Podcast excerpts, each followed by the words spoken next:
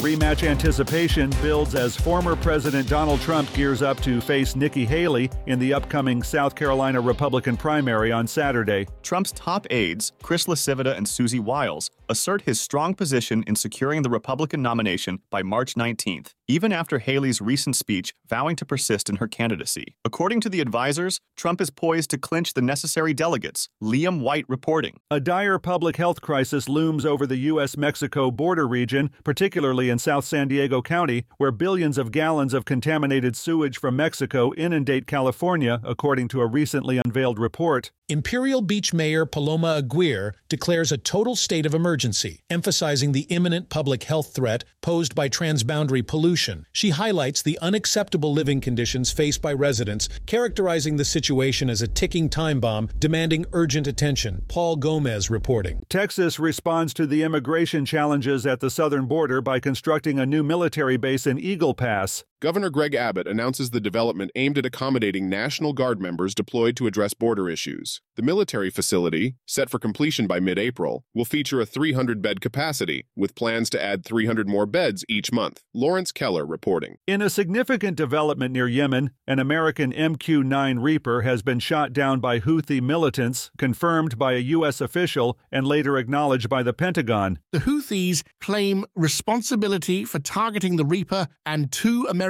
ships in the Gulf of Aden, marking their second successful downing of a Reaper. This incident follows their previous action in November, where they shot down another MQ 9 Reaper in international airspace near Yemen. Joseph Eckerson reporting. This is the latest news headlines.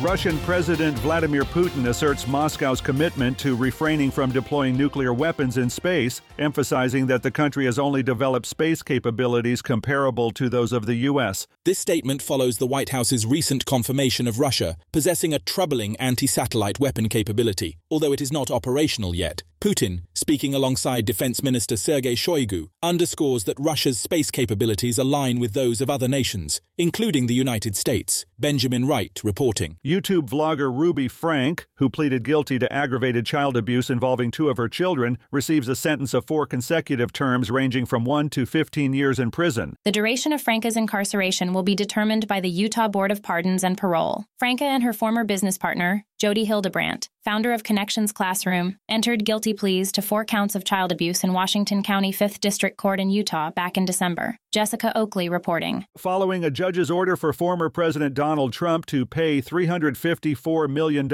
in his civil fraud case, New York Attorney General Letitia James declares readiness to seize Trump's assets if he cannot fulfill the financial obligation. In an interview with ABC News' Aaron Katersky, James states that if Trump lacks the funds to satisfy the judgment, legal measures will be pursued, including seeking court approval to seize his assets. Kyle Norris reporting. Walmart makes a strategic move by acquiring smart TV maker Vizio for $2.3 billion, aiming to bolster its rapidly growing advertising business and compete with Amazon. The potential deal grants Walmart access to Vizio's SmartCast operating system, enabling the retail giant to offer advertisers the opportunity to display ads on streaming devices. Walmart has been actively expanding its media and advertising business. Michael Wallace reporting. And that's the latest news headlines with Allen Edwards.